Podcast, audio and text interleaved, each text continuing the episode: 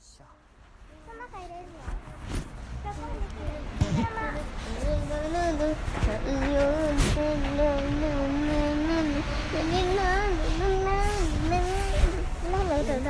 はいこっち。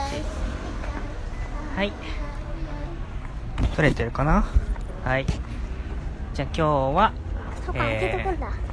ガチャンとスーちゃん初めて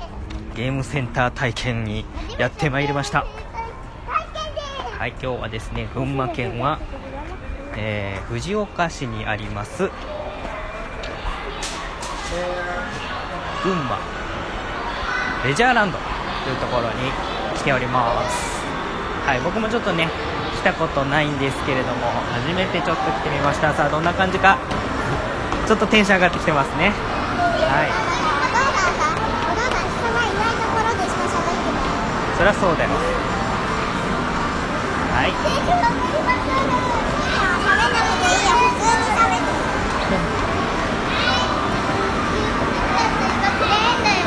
ねクレーンゲームとかいろいろあります。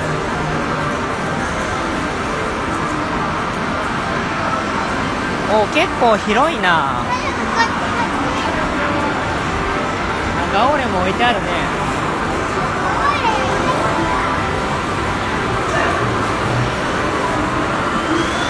ほらいろいろあるよ。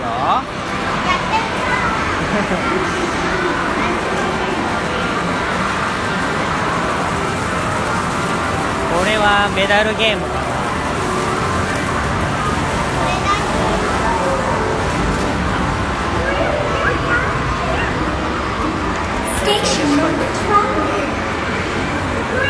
っちはメダルゲームか。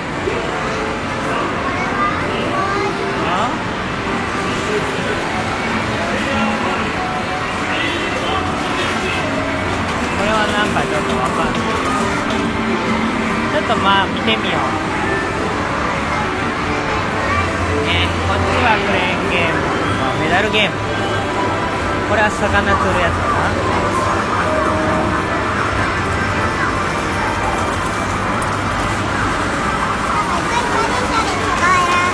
ねこれなんだろう？わかんない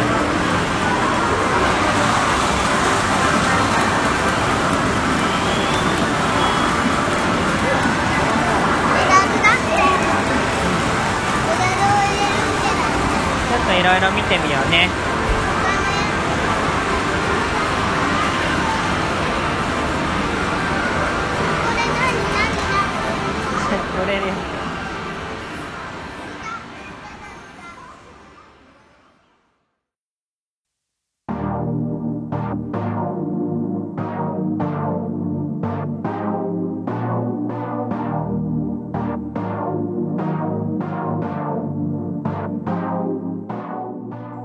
番組は38歳2児の父、親バカゲーマーの頃が、現在進行形、子育てのちょっとしたエピソードを挟みながら、大好きなゲームの思い出話や好きなものの話をしつつ、全国各地に潜伏しているであろう、マニアック系パパママたちとの心の交流を深めていこうとこっそり企む、ポッドキャストラジオ番組です。もちろん、パパママじゃないリスナーの方も大歓迎してますので、よろしくお願いします。それでは、親バカゲームミュージアム、スタートです。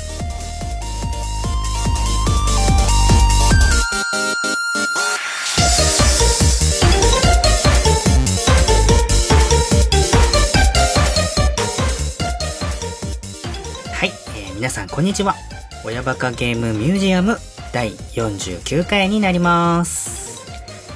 えー本日はですね前回から引き続きましてゲーム的テーマトーク祭りということでですね現在絶賛、え祭り続行中のコラボイベント親バカゲームミュージアムともちおのゲーム大好き DX もちお的脳筋雑談をやられてますもちおさんとのコラボ企画ですね。こちらをやっていきたいなと思っております。はい。えー、もうイベント開始しまして、まあ大体2ヶ月近く続いているのかな。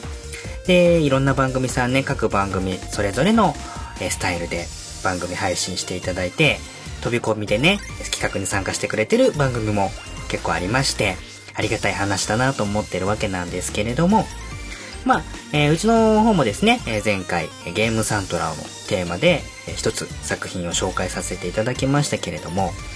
まあまあまあ、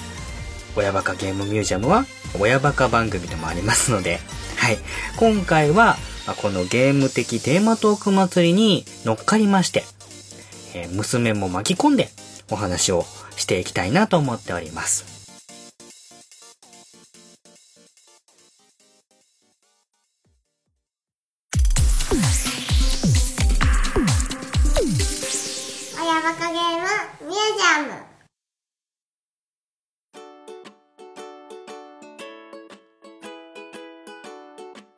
本日取り上げますこのトークテーマなんですけれども、アーケードになります。でね、えー、ぶっちゃけちゃいますと、僕、家庭用ゲーム機で育ってきた人なので、アーケードってね、ものすごく弱いんですね。格闘ゲームとかもそんなにドハマりしたわけでもなく、まあ、そもそも、まあ、小学生ぐらいはですね、お小遣い自体がもらえないっていう、ちょっとね、不遇な立ち位置だったんですけれどもね、まあ、中学生になってからお小遣いもらえるようになってたんですけれども、そんなこともありまして、で、そもそももらえるお小遣いの額もね、そんなに自由にできるわけではなかったんで、まあ、そういう金銭的な面もありますし、あとはね、どちらかというと、そのゲームセンターっていうもののイメージの物騒な感じと言いますかね。はい。の、根が僕結構気弱で真面目な少年だったので、なかなか気軽に行ける場所になかったっていうのもあるんですけれどもね。えーそういう風にゲームセンター自体に足を向けるっていうことがあまりなくてですね、憧れはあったんですけれども、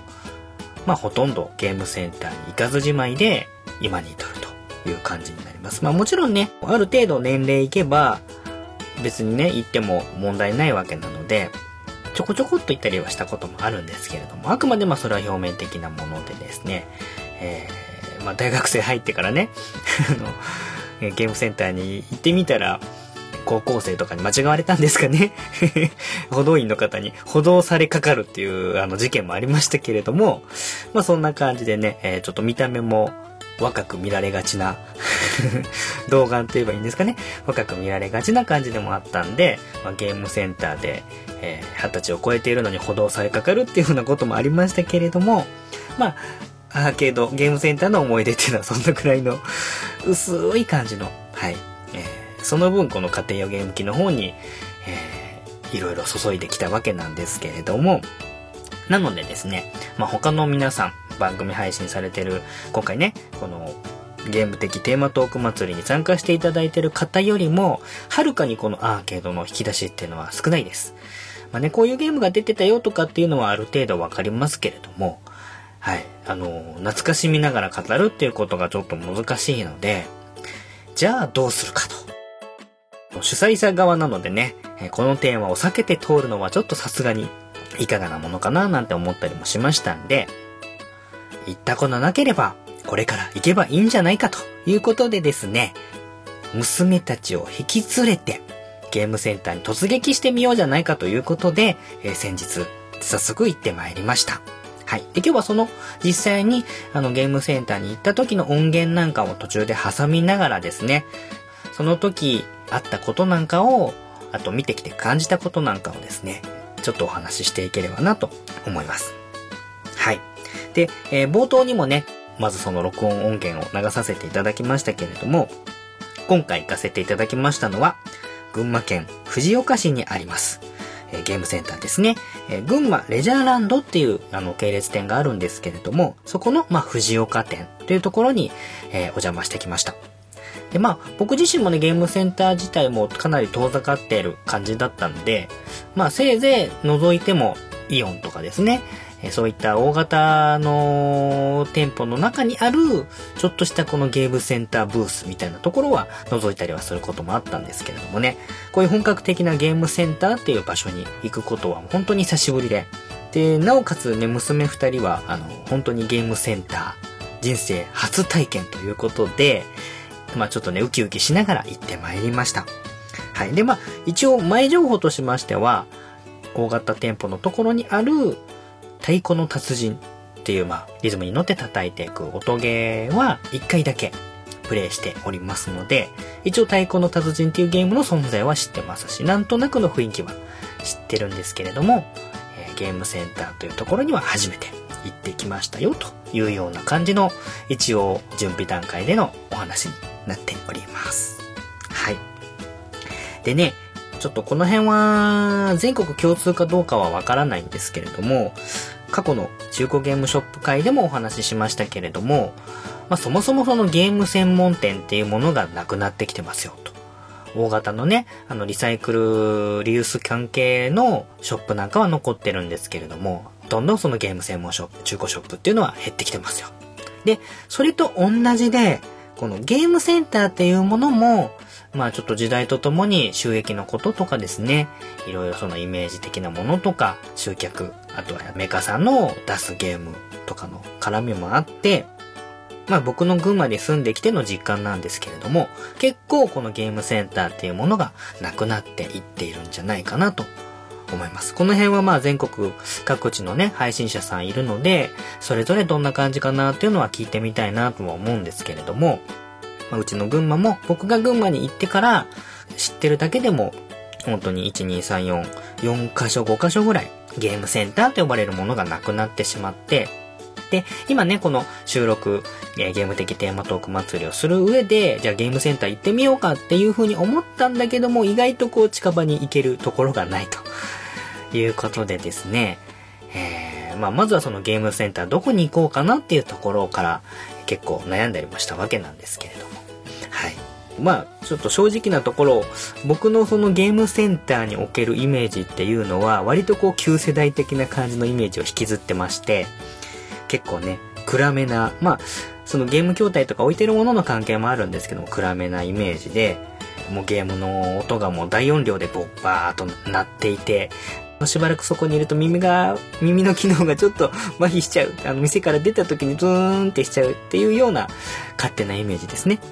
で、あとは、タバコの匂いのイメージとか、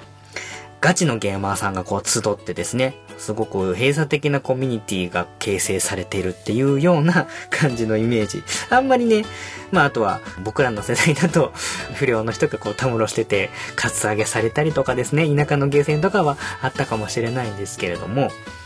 とかですね、まあその、この補導されたりとかもありますけれども、まあ僕もね、あの二十歳超えてから補導されかかってますけれども、そういったあまりこう健全なイメージがないものをこう引きずってまして、で、仮にもね、娘二人をこう連れていくわけだから、あまり物騒なところにも連れていけないぞと思ったわけなんですよ。かといって、その大型のね、イオンとかのところにあるゲームセンターブースみたいなところに連れて行くのも、なんかちょっとつまんないかなと思ったので、一応まあいろいろこのインターネットで探して、そんなに遠くない距離で行けるところで、まあその古くからのゲームセンターっていう佇まいを残しつつ、比較的、まあ子連れでも行っても大丈夫かなというところを検討に、検討を重ねて、まあ実際ね行ったことないのでもう判断は行ってみないとわかんなかったんですけれども、一つこの群馬レジャーランドさんっていうところにたどり着いて、えーじゃあちょっと行ってみようじゃないか、恐る恐る、ちょっとね、あの、やばい雰囲気だったらすぐ出てこようと思ったんですけれども、えー僕もね、下見もせずに子供たちと一緒に行ってまいりました。はい。そしたらですね、意外とこう、なんですかね、思ってたよりも全然明るくて、まあもちろんそのコーナーによって、ちょっと暗めなところなんかがあったりするのは事実なんですけれども、ものすごく思ってたよりも広くてですね、まあ、キッズコーナーみたいなところもちゃんとありましたし、プリクラコーナーとか、あとはフードコーナーみたいなのもありましたし、ちょっとびっくりしたのはね、ミニカート場みたいなのがちょっとね、併設してたんですよね。電動で動くやつじゃないんですけども、こう足こぎのタイプのちょっとしっかりしたカートっぽいやつが走ってもいいようなミニコースみたいなのがね、あって、まあそれはネットでこう区切られてはいるんですけれども、そういったこともできたりもしましたし、あとはまあ、ビリヤードコーナーとか、まあ卓球場とかですね。えーあとは、まあ、おなじみの昔からあるパンチングマシーンですね。はい。さすがにね、ソニックブラストマンとかじゃなくって、えー、初めの一歩のパンチングマシンでしたけどもね、えー、絶対この非力の僕はやらない、近寄らない 分ですけれども、初めの一歩のやつとか、あとはバスケットのあの、ゴールといいますか、こうリングがついてる、そのバスケットのシューター筐体みたいなのもね、3、4台ぐらいちょっと並んでたりとかもしましたし、屋上はね、なんか繋がってるとフットサルコートがあったりとか、うん、割とこう体を動かして遊んだりもできるような風に工夫されてる店舗でした。割と最新のそのアーケード筐体っていうブースと、あとはメダルゲームコーナーのブースと、あとはま古くからのこの格闘とか音ゲーとかね、そういったものを固まってるコーナーとかっていうので、こう割とこうエリアごとに分かれていて、それぞれこう巡っていくと、いろんなものが楽しめるようなものになっていました。うん。幼児向けのあの業務用筐体って言いますかね、そのポケモンガオーレとか、ドラゴンボールヒーローズとかですね、あとは仮面ライダーのガンバライトでしたっけ？仮面ライダーのやつとか、あとはアイカツみたいなやつのね、女児向けのやつも一通り揃ってたので、これ結構ね、実は意外にこう親子連れできて楽しめる穴番だったりするんじゃないかなと、実際行ってみて感じました。親子連れで来てるような人も何人か見受けられましたし、と思えばまあやっぱりね、ガチゲーマーっぽい方も 中にはいたりとかしてですね。まあでも思ってたよりも、実際このゲームセンター、まあこの、今回行かせていただいた、えー、群馬レジャーランド藤岡店さんは、間口が広いいろんな人が行っても楽しめて、えー、なおかつそこまで混雑してない場所だったので、意外とこれ穴場なんじゃないかななんてちょっと思ったりして、またじゃあ連れてきても全然いいじゃんみたいな感じの、ちょっと前向きな気持ちになりました。まあ、その店舗がたまたまそうだったかもしれないんですけどもね、ちょっと系列店とかも別のところもちょっと覗いてみたりもしてみても面白いんじゃないかななんて思ったりもしたんですけれどもね。はい。そういった感じになりました。あとはね、ちょっとざっと回ってみた時に、びっくりしたのは、これがどれだけこう、メジャーなものなのかがわかんないんですけれども、うんと、通路の脇にね、あの、大型の冷蔵庫ぐらいのサイズの、最初になんかでっかい自動販売機かと思ったんですけれども、ガンガンガンと3台ぐらい並んでて、近づいてったらですね、これ、店員2名の通信カラオケボックス超小型みたいな感じのものが、本当に通路の脇に並んでるんですよ。で、近づいてってね、僕もびっくりしたんですけどもね、全室埋まってまして、で、音漏れもね、全然聞こえなかったんで、かなり防音機能が高いんだと思うんですけれども、めっちゃな狭いところでね、二人でね、入ってね、あの、逆に一人カラオケなんかは別にいいんだと思うんですけどもね、おそらくまあカップルとかね、すごい仲のいい友達二人で入って気軽にやるっていうようなのもまあ、逆にこの、なんですかね、カラオケ屋さんに行って一人で部屋借りるなんかよりも、全然ハードル低い感じでカラオケが楽しみたい方には、いいんかもしんないなぁなんて思ったりもしたんですけれどもね、そういったこの大型冷蔵庫みたいな簡易カラオケボックスなんかもありまして、通信カラオケ多分ミニみたいな感じで書いてあってね、ちょっとそれも全然そういうのあるなんて知らなかったんで、えー、びっくりしてちょっとこれは喋らなければいけないなと思いましたけれどもね。この施設が実際問題どれぐらいメジャーなものなのか僕全然わかんないんですけど、久しぶりにね、ゲームセンター来たので、意外と他のゲームセンターなんかでもメジャーにある機器だったりするのかな。その辺、あの、今でもゲームセンター行ったりする方がいらっしゃいましたら教えてほしいんですけれどもね。はい。まあ、ゲームセンター、えー、弱者の 館長コロが行って、ちょっとびっくりした、あの、こんなのがありましたよっていうのを先にまあまずお話しさせていただきました。でですね、いろんなゲーム機ありますし、まあ、最新のハードなんかもあるんだと思うんですけども、全然そういったね、今アーケード業界がどんな感じのものが流行っててとかっていうのが一切入れない状態で行ったので、正直どういうゲームなのかっていうのもね、家庭用のマイナーゲームならいらん知識をいっぱい持ってるはずなんですけども、意外とこう、あの、挙動不審にこれは何だろう これはどういうゲームなんだろうとかっていうのをキョロキョロしながらね、娘たちの手前あんまりこう変な行動もできずにリードしつつですね、子供たちのゲームセンターデビューもちょっとお手伝いしたわけなんですけれども、はい。というわけでですね、まあ、ここからが娘たち、お姉ちゃんとスーちゃんが実際にやったゲームのお話をしていきたいなと思っております。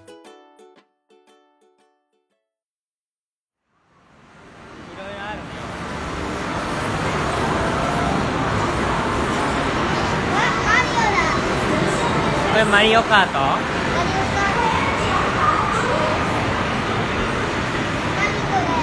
ト？おタイムクライシス。鉄砲で撃つやつ。これやってみる？やだ。やだ？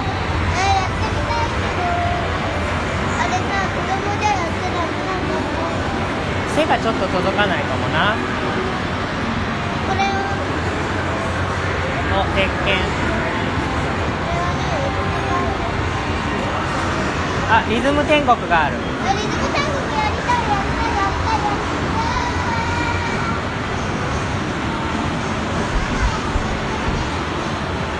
リズム天国があるよ。やってみる？やってみるえー、っと100円で2回できるかな。ちょっと待って。じゃあちょっとここで待ってて。えー、っとね両替両替の機会があるかな。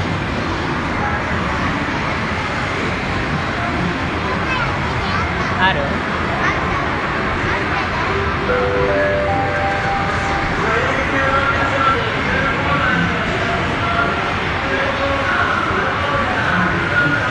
これねこれ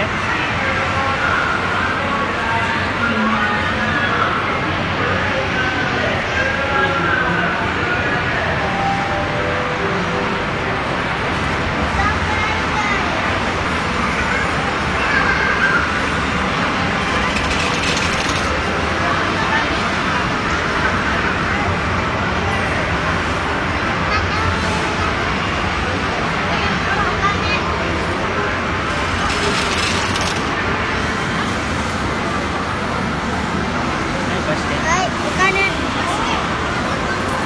100円だったのそううんそうじゃあはいじゃあまず100円ずつ持ってください。はい。じゃあまずはリズム天国。やってみよう。お父さんリズム天国はアーケードであるの知らなかった。ね。まずは子供たちが馴染みのある。やってみましょう。リズム天国。いいこに入れて？入れて？入れて？人ずつ？うん入れて。はい。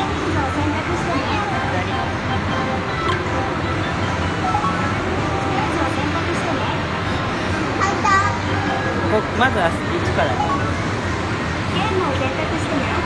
はい。空手。空手。えどのボタン？A ボタンでパンチ。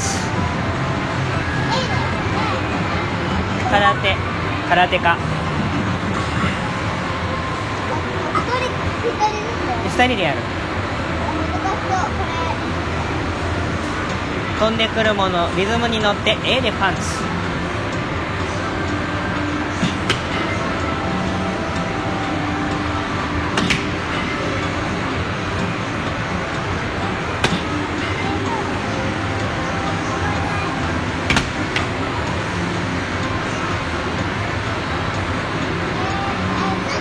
じゃあ本番いくよ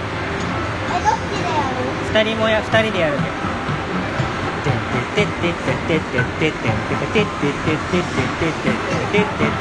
はい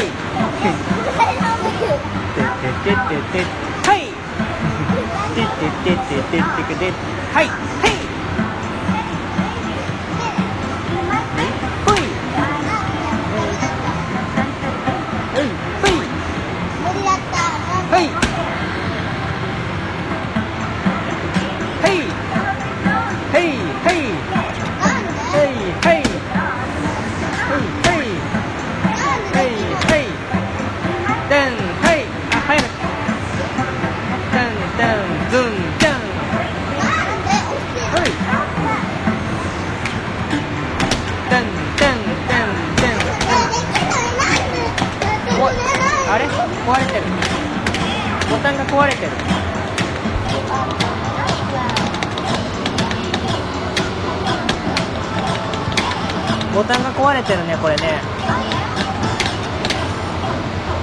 ったな。ボタンが壊れてる。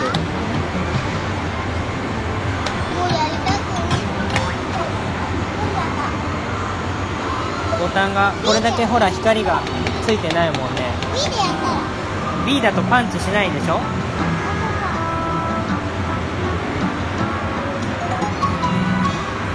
だもうこれ。A ボタンが壊れてるねでもさっき A ボタン最初は動いたんだよ。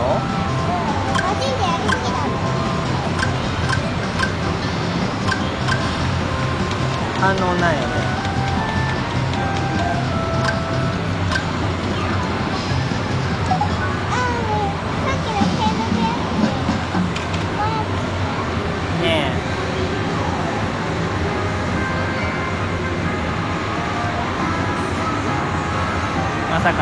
タンが壊れているといういきなりの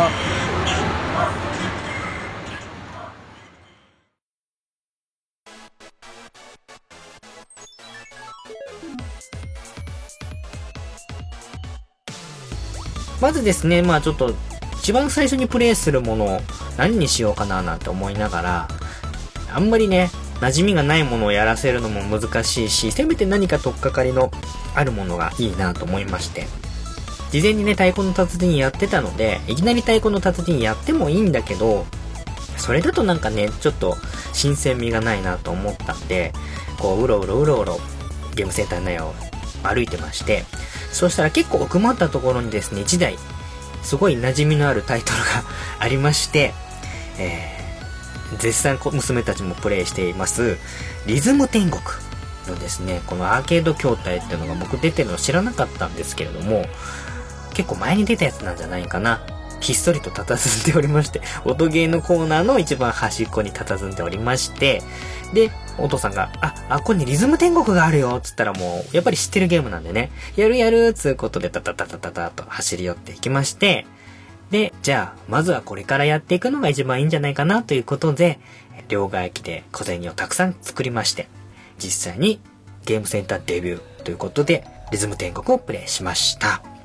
でね、この辺はもう携帯ゲーム機発祥のゲームなんですけどもね、使うボタンも本当に十字キーと AB ボタンだけで、ゲームボーイアドバンスから始まったリズム天国というゲームなので、もうあの、筐体の方にも十字ボタンと AB ボタンがこうあって、で、1P 側、2P 側っていうことである、非常にまあシンプルな筐体だったんですけれども、で、まあ二人とももうリズム天国はお手のものですし、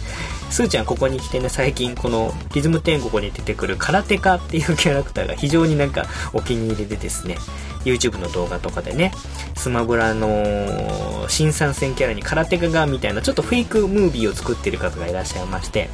それを見てはめっちゃ喜ぶ、踊ってるみたいなことをやってるんですけれども、まあそういったこともありまして、このリズム天国を始めました。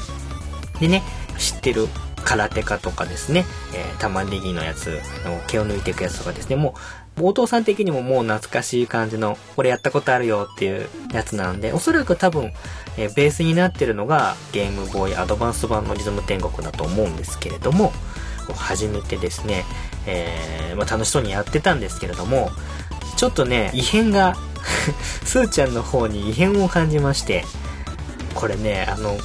弱い6歳にして、スーちゃんがあのゲームセンターの厳しい洗礼を受けるっていうわけじゃないんですけれども、えーとですね、スーちゃん側の方の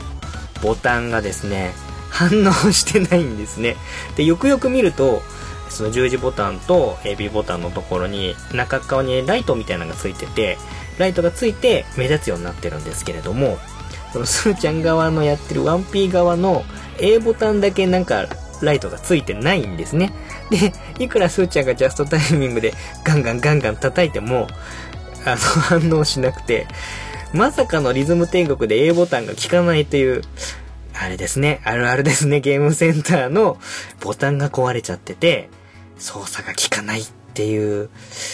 メンテナンス不足というのでしょうか。ちょっとわからないんですけれども、をいきなりデビュー戦で遭遇してしまって、スーちゃんがもうご機嫌な目になるという、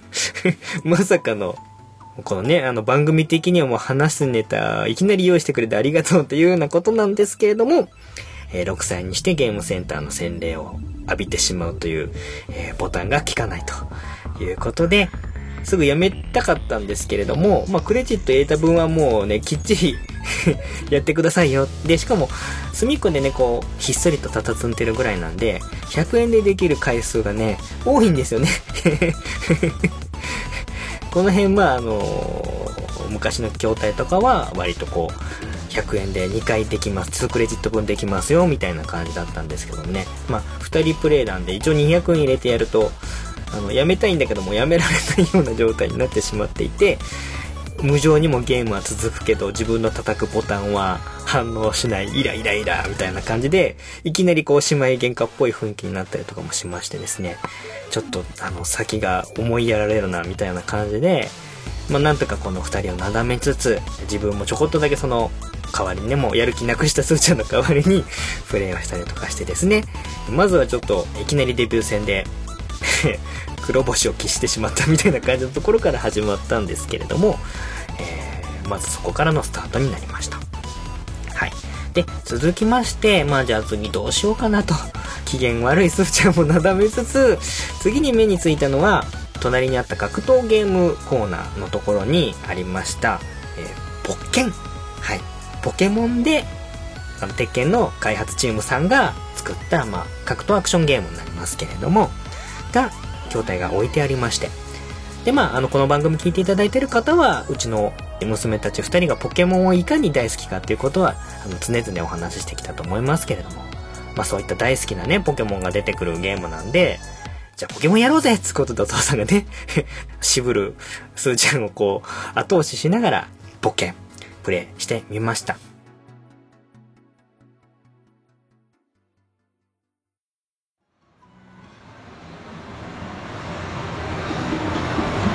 行こっか。ポッケンやってみる？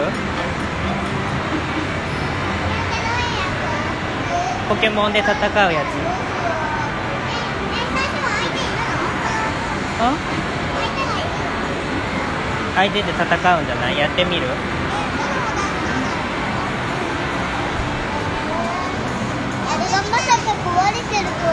思わなかったね。ボタンが。つまんなかったね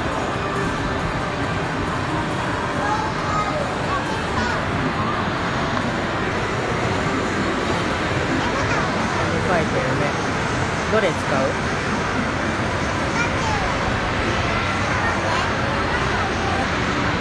ポッケン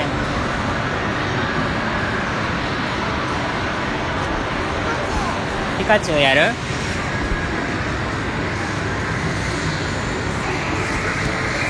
いしょ。えっ、ー、とね多分 A ボタンが攻撃じゃないかなうーんと。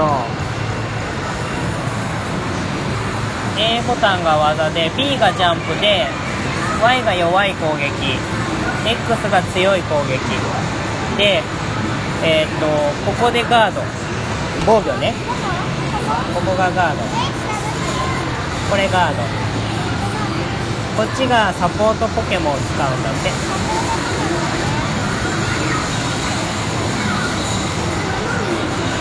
Y と B で相手を掴んだりするって書いてある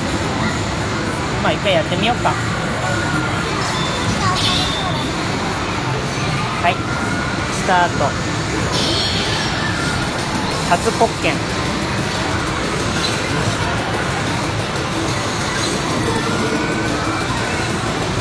はいいい。やりな。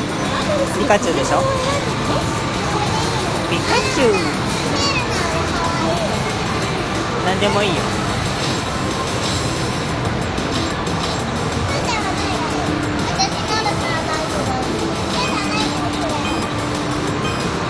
はい。チュートリアルにようこそここでは私が戦いやり方を教えてくれるって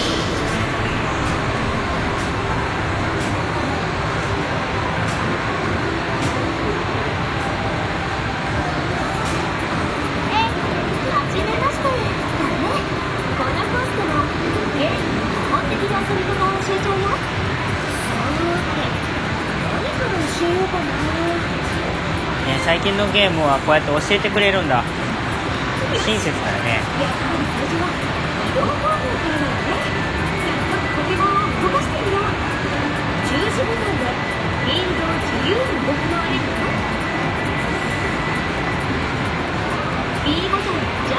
横横で回ったりできるね。B ボタンでジャンプ。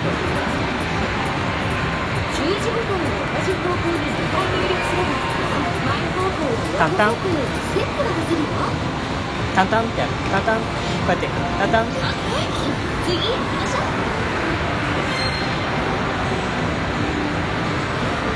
次は攻撃方法だよこのボタン。を押すと遠距離攻撃が出せるよ Y ボタン押してごらん。遠距離攻撃のことをシュート攻撃だよシュート攻撃を何発ってみよう。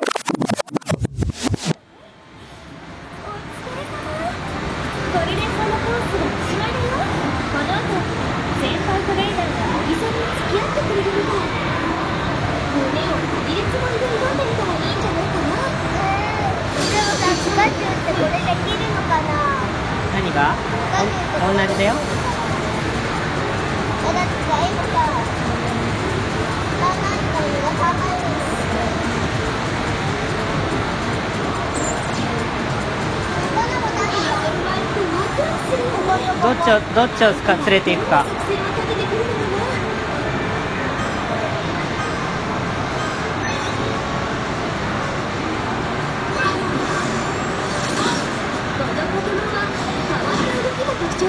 防御防御。そうそうそうそう。攻撃をしな。そうそうそうそう。後ろなんかなんかある後ろ。なんかこれ拾った方がいいんじゃない？攻撃攻撃。サポートポケモン呼べるんだって。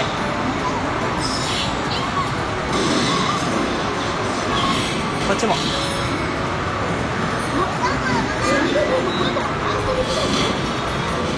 こ。あ近づけ近づけ近づけ。攻撃。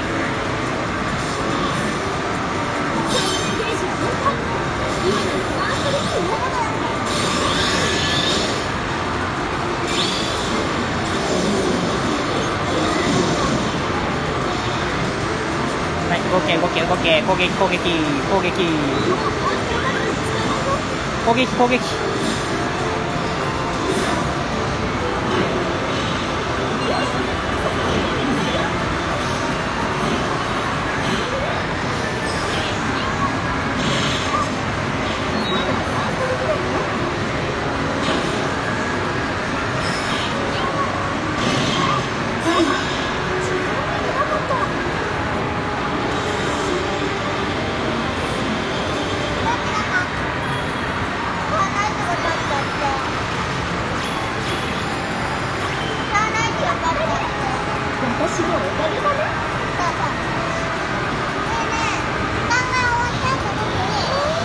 力がの多く残ってる方が。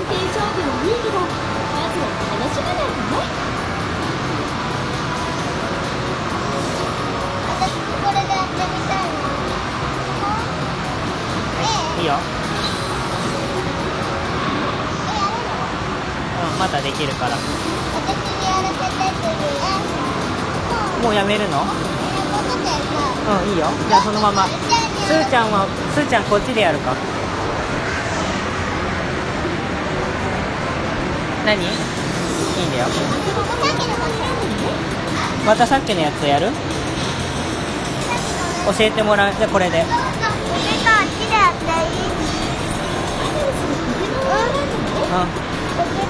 はいはいはいはい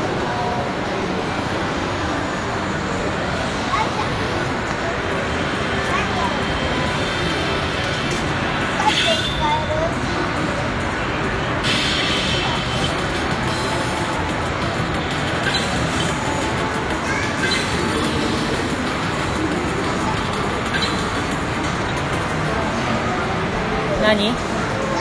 バトル実践編。うん。選んで。ピカチュウがいい。えはい。あ待って今ミュウいたのかなについていろいろなレクチャーをしているよあれお金入れた入れた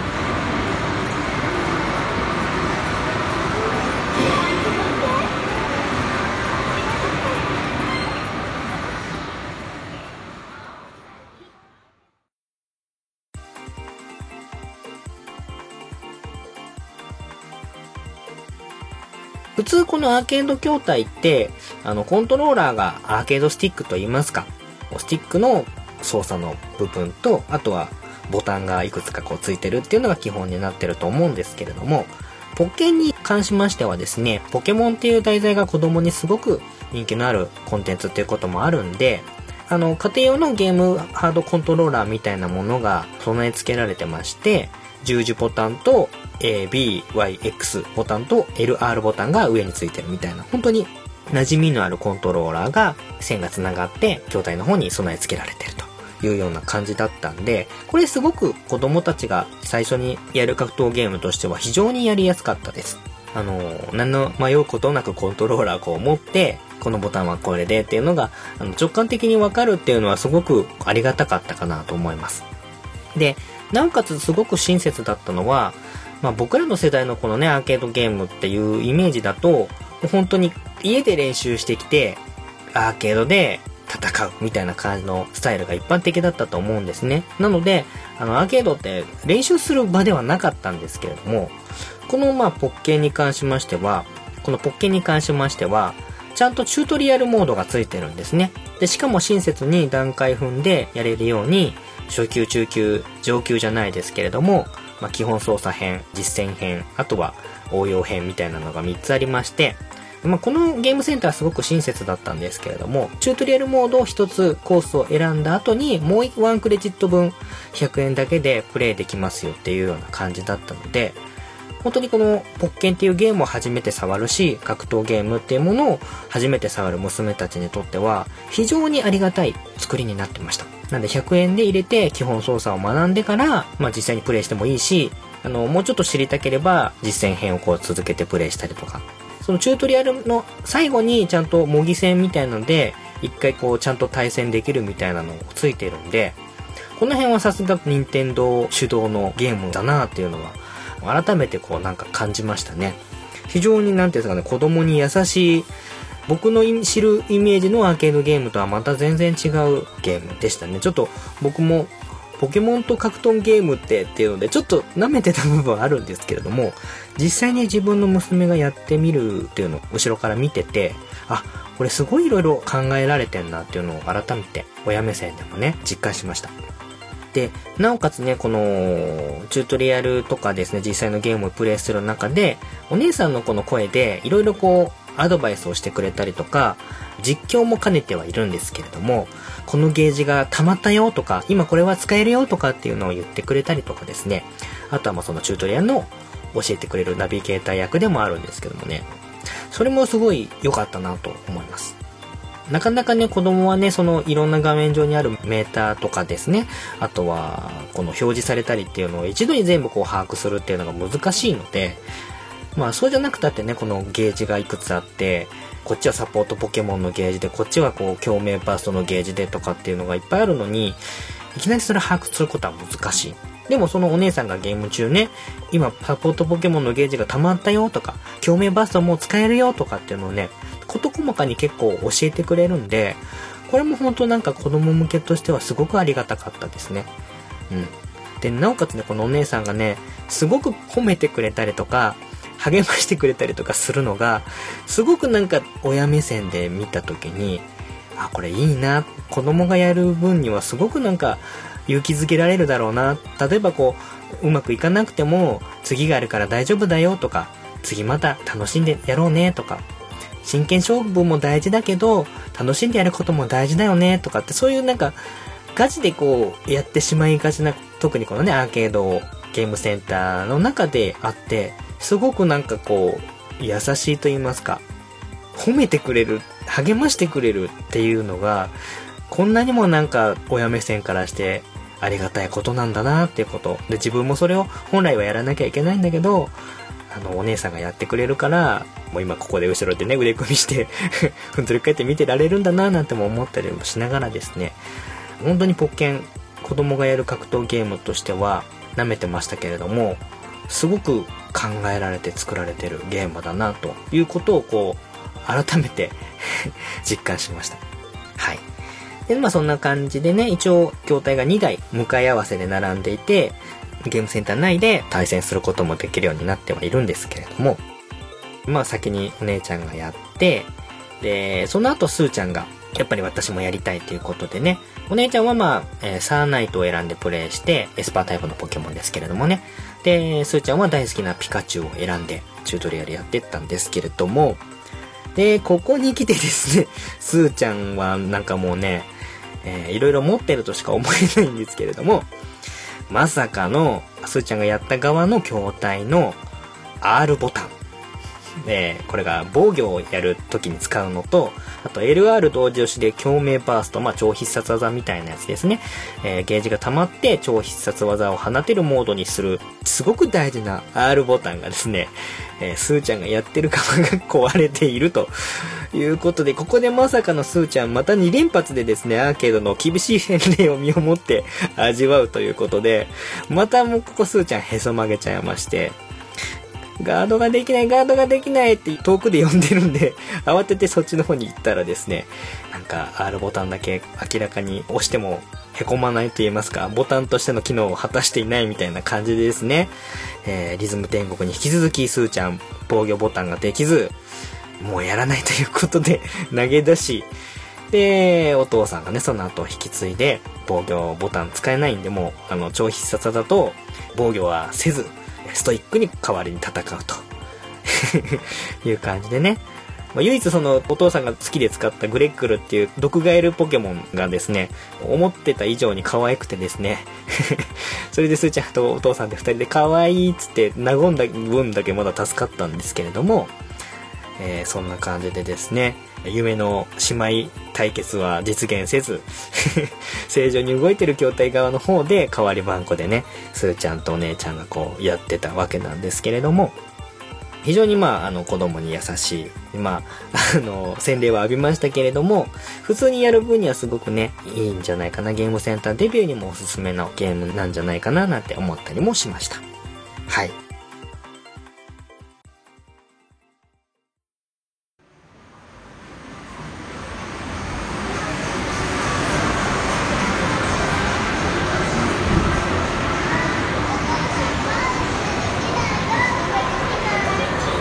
押しっぱなしだぞ。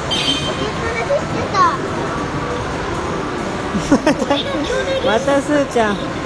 これボタンが壊れてるかも。スーちゃんどうしたん？ボタンが壊れてるとこばっかえー、ボタンが壊れてるとこばっか選んじゃう。そうするとこれ共鳴バーストもできないじゃんね。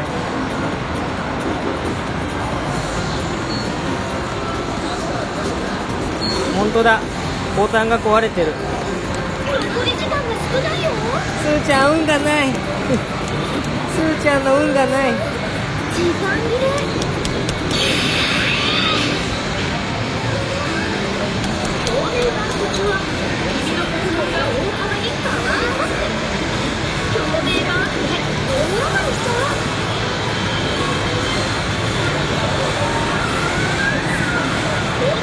中にだ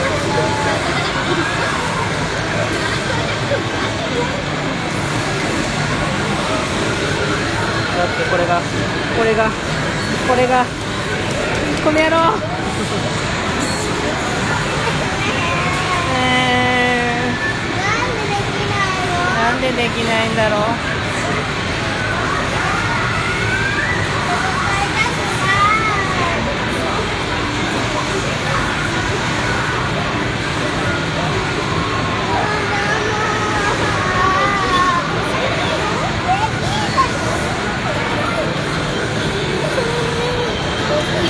ねえすーちゃんこれでこのコースはおしまいだよこの後先輩トレーナーがお店に付き合ってくれるみたい胸を借りるつもりで挑んでみたらいいんじゃないかなもう壊れたうん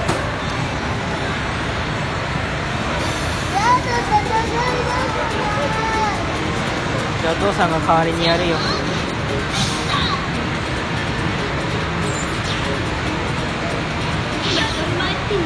するよね相手はどんな作戦かつかみ攻撃はブロック攻撃に勝てるんだよね共鳴ゲージが上昇したよ共鳴ゲージ瞬間今ならファーストできるよ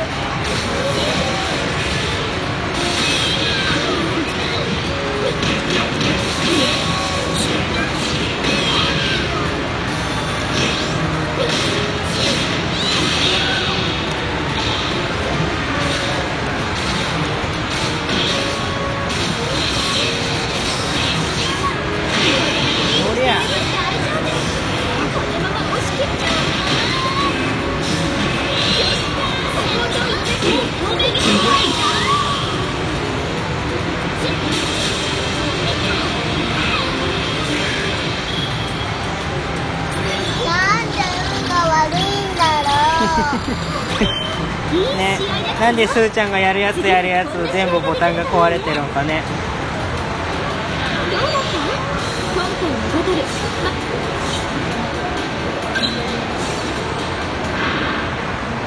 やる？いい？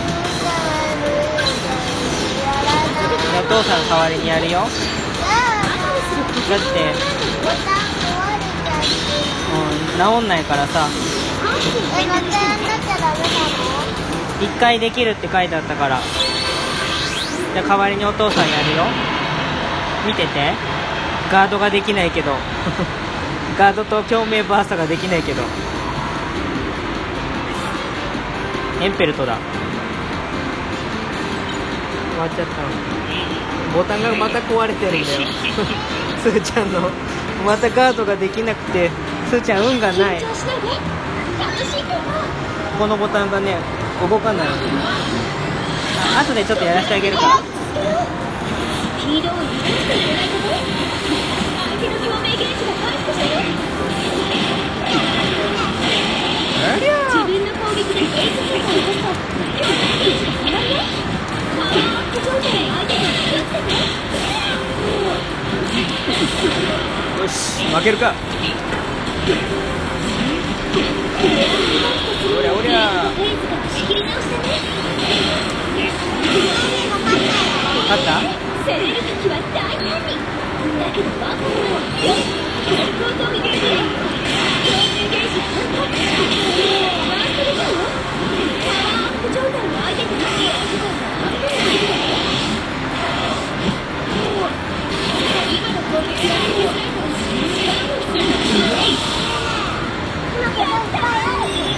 でもねここのボタンが効かないからねできないんだよ。ねえねえ最後にねメガサンライトの部分次のこの調子でいっちゃう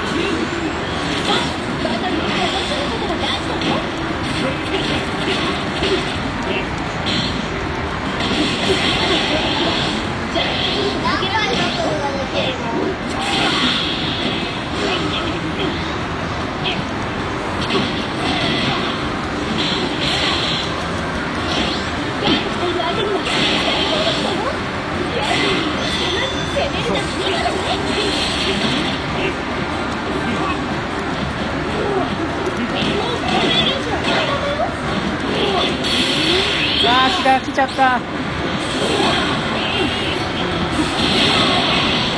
そう。こっちはガードができないんだぞこの野郎。けか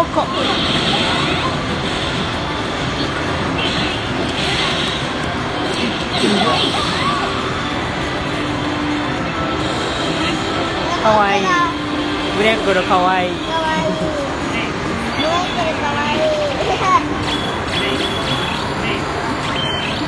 かわい。いなんで運が悪いのだ。ね。すーちゃんの分まで頑張るっす。うわースイくん